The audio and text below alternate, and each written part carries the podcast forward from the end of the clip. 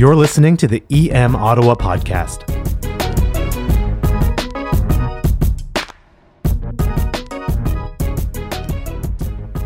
And we're back with the EM Ottawa podcast. I'm your host, Dr. Rajiv Thavanathan.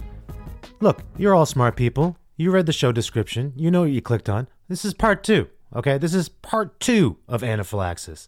If you haven't listened to part one, go back and listen to that first. And then come back, meet me right here. We'll do part two together.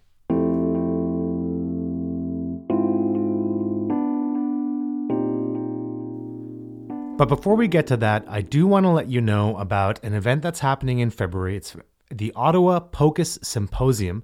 This is going to be on February 11th, that's 2022. Going to be a full day of lots of fun ultrasound learning with some of the best instructors uh, this side of Vancouver. We're going to be covering lots of topics, everything from basic to advanced cardiac, renal, biliary, DVTs, regional anesthesia, and MSK, including arthrocentesis. And we're even going to have some a setup for practicing some critical care scenarios using our Sim Center and simulation cases. It's going to be a lot of fun. Go check out the at Ottawa POCUS Twitter site and uh, to get some information about how to sign up for that. There's a little advantage to doing it early. So if you do it before Christmas, you're going to save some bucks. So it's uh, a good idea. Go check that out right now at Ottawa POCUS. Okay, where were we? Anaphylaxis, right. We just finished a bunch of stuff about therapies. Let's talk a little bit about monitoring times. Now, even if you feel really comfortable about how to manage anaphylaxis, you're going to stick with your usual cocktail. There's a real argument to be made for healthcare resource utilization and how long a patient needs to take up a monitored or critical care bed in your emergency department for monitoring for anaphylaxis. Graham, what can you tell us about recommendations for duration of monitoring for this disease process? So, when it comes to monitoring in the emergency department, there is wide variation of what is perceived mandatory or even needed time observation within the literature, and there's really no clear consensus regarding how long someone should uh, remain in the emergency department to be observed after they've had an anaphylaxis episode. And, and this really does range from something even as short as less than two hours to as long as 24.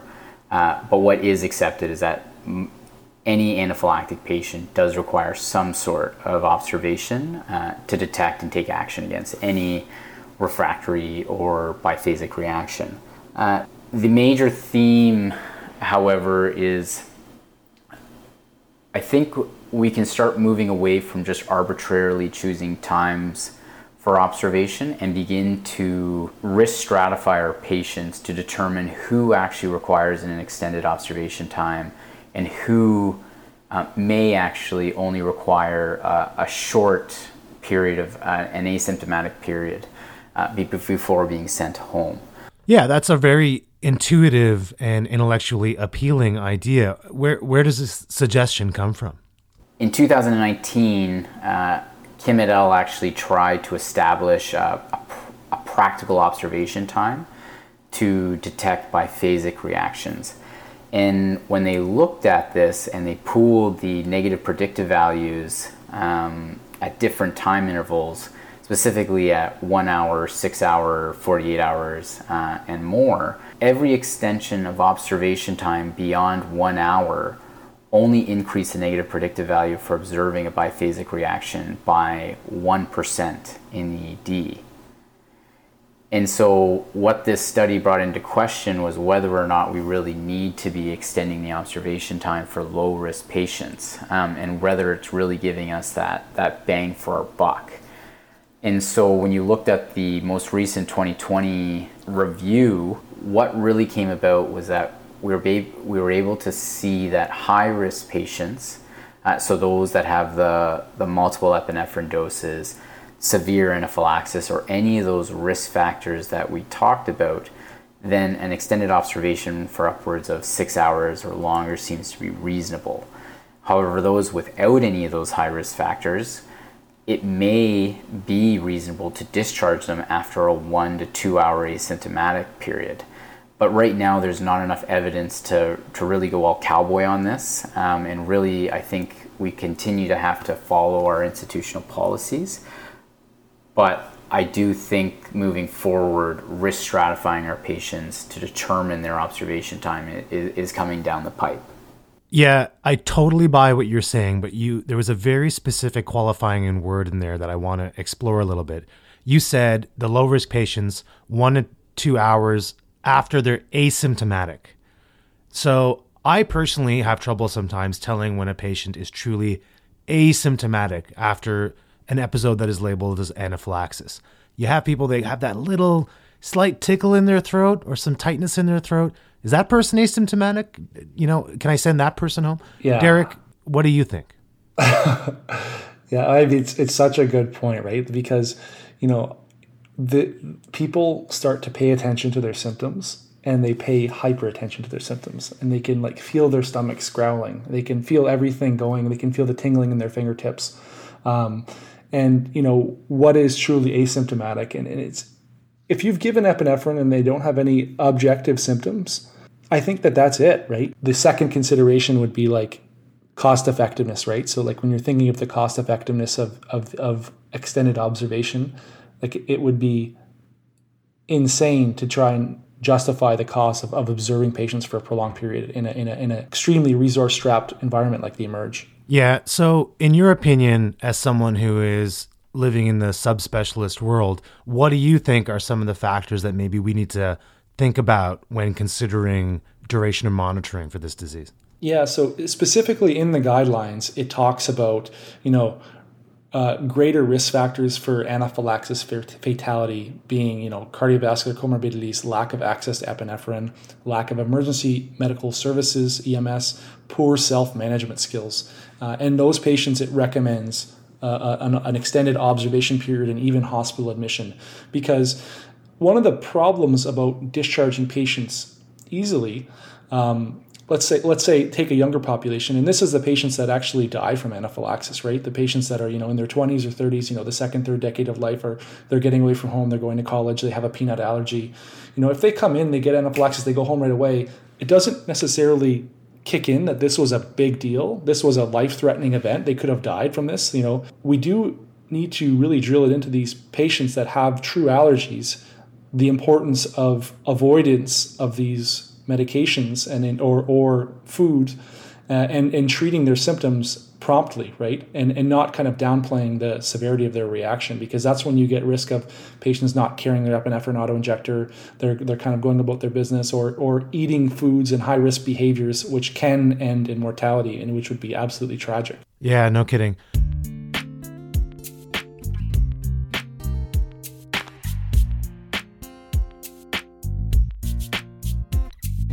Now, you did use an interesting expression there. You said true allergy.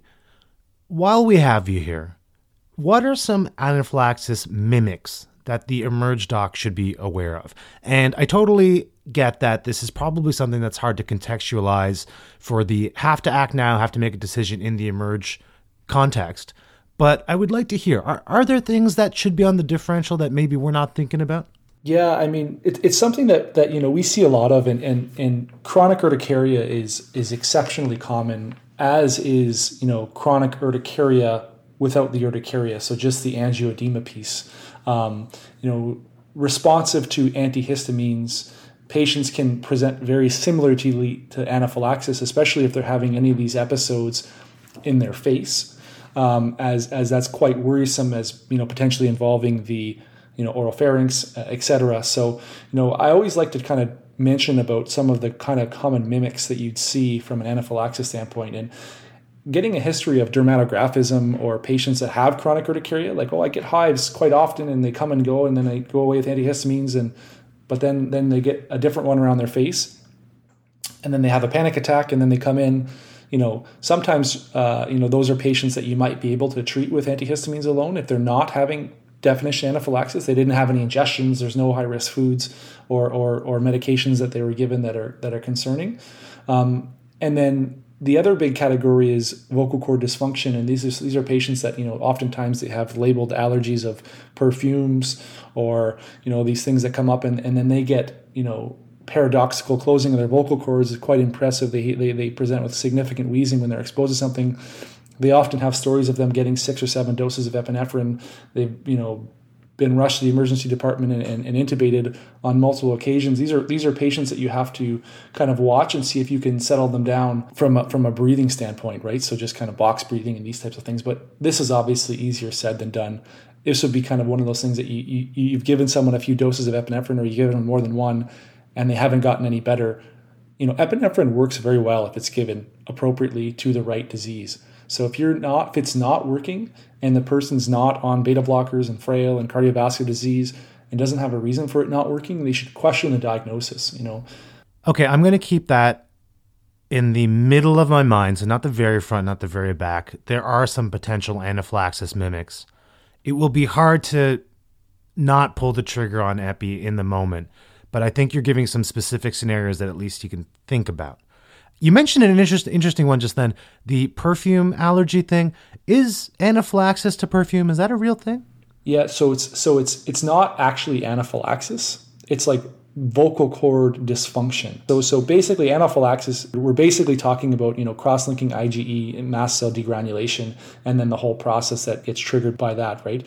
Patients with perfumes, these are kind of aromatic rings that that are not something that can cross link IgE and it's not actually absorbed into the bloodstream. It's patients that are kind of getting these um, sensitivity reactions where their vocal cords are closing and, uh, and, and they can breathe through it. It's something that you, you refer to kind of a speech language pathologist and they kind of do box breathing and, and things like that.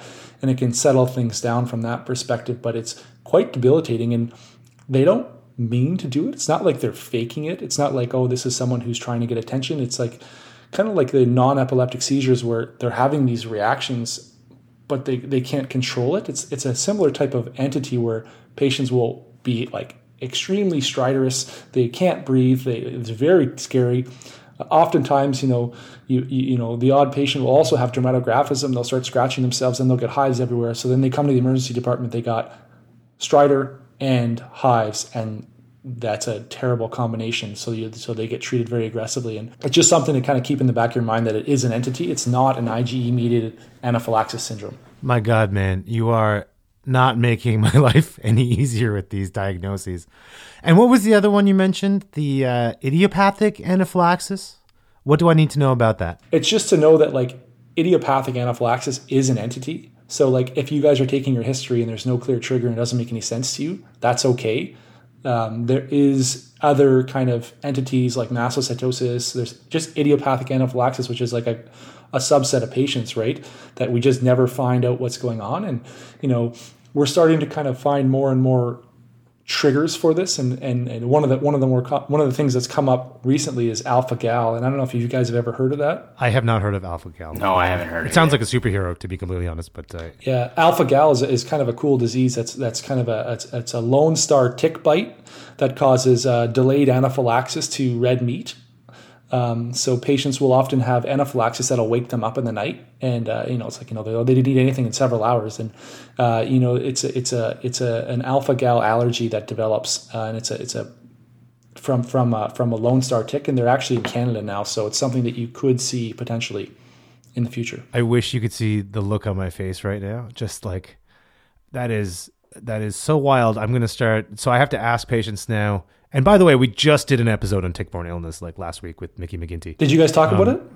We did not talk about it. No one knows about this. Get out of town. Oh, this There's is no this is a we... thing. This is a real thing. This is not a made-up thing or a fringe thing. This is a real thing a real entity that like i guess uh, maybe it sounds made up to me because we have not lived in an area with endemic lone star ticks until I, I, suppose recently.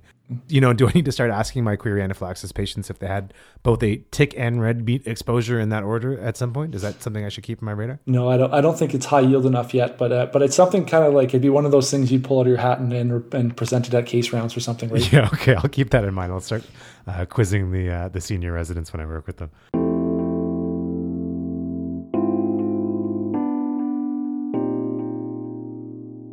All right, to round things out, we're in the home stretch. I want to talk a little bit about counseling the patient on discharge with respect to anaphylaxis and follow up. Derek, is there any downside to mentioning the diagnosis, or maybe I'll exaggerate a little bit, to giving someone an incorrect diagnosis of anaphylaxis on discharge from the emergency department? Mm-hmm. You've seen lots of these people in follow up. Is there something that we need to know about that they go through? Yeah, I mean, it just you know it goes to say like when we see these patients afterwards, uh, the importance of your role as as emergency physicians and and and the you know extreme respect that you guys deserve and, and that you guys get from patients as far as the diagnosis that you give them and emerge.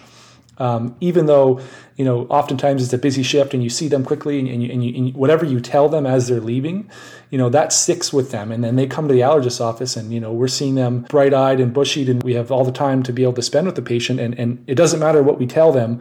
Whatever was told to them in the emergency department is the truth. And whatever they got there is the best treatment.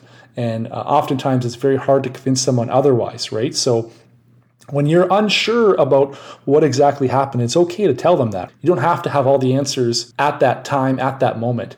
You can tell them that, you know, something happened to you. It seems like it was an anaphylactic reaction. We're not really sure. We'll send you to an allergist and they'll, they'll sort it out. Yeah. Um, I think that's a fair way of approaching things. Uh, you give them an epinephrine auto-injector and you teach them how to use it, and you say if it happens again, use it and come back. Yeah. Do you want to tell that story you told me earlier about the epi epinephrine allergy? Yeah, it, I seen a guy the other day that that had anaphylaxis to epinephrine.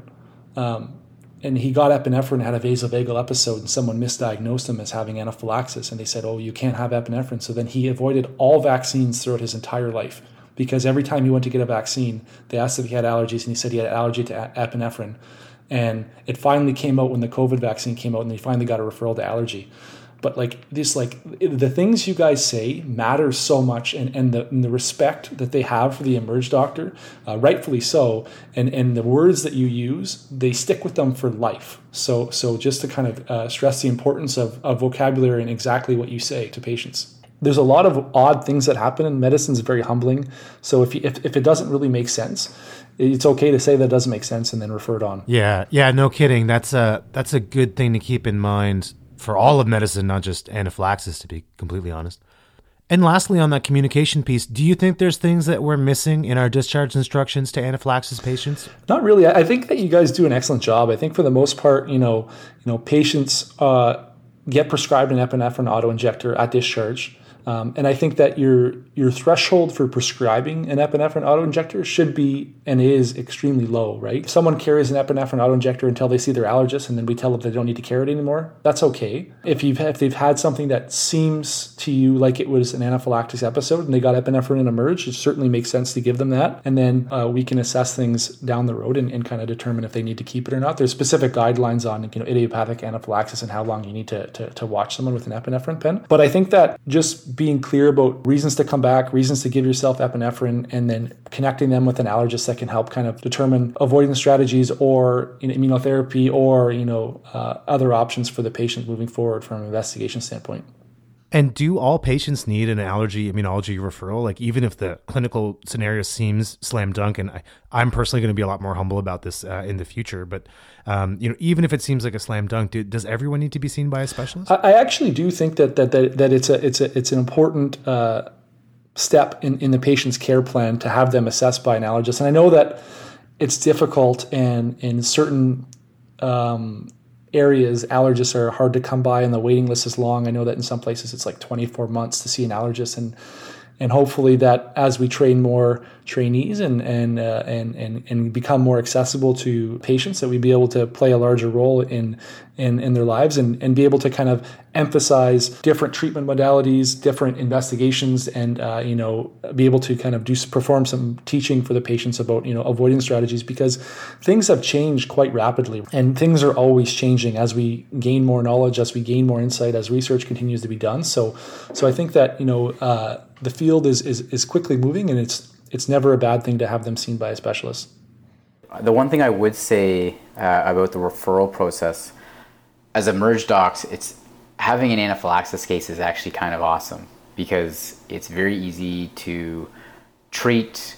You can continue seeing other patients, and you know your discharge instructions are going to be given by the the nurse, and they're going to have all this fantastic follow up and things like that. But sometimes we forget that these patients are being diagnosed with something that is going to affect them on a day to day basis. That they're going to go home and have to potentially avoid certain food, for example, and wait until they see this allergist who can provide the reassurance and the education that uh, they may not necessarily fully get due to the time constraints and emerge And so I think a referral is actually very beneficial because it provides that reassurance. It may even help with some of the anxiety that comes with that new diagnosis that they have to sit at home with and not really have any additional supports with. So I think getting that allergy referral is, is super important. You don't have to use that, by the way. I just I actually like that better than mine. So, so I think Uh, guys, I gotta tell you, I learned so much about a disease that I thought I knew down cold. Thank you so much for coming on the show and sharing your wisdom with us.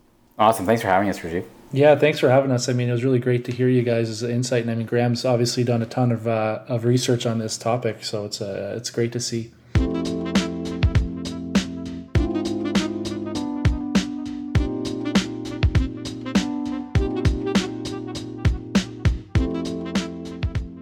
You know what? It's occurring to me now. I don't know if I've ever met an allergist or immunologist before. So this was uh, just a novel situation all around. I want to thank doctors Graham Wilson and Derek Lanou for making time to be with us on the show today. If you want to check out more great FOAMed content from the group here in Ottawa, please go to the emottawablog.com. Thanks to Yusang for providing our music. That's him you heard on the intro, this outro right now, and all those little bits in between. And if you've got something you want to hear about on the show, or if you've got a case or a topic you want to talk about, please get in touch. You can always follow and message me on Twitter. That's at Rajiv Thava, R A J I V T H A V A. Catch you again on the next episode.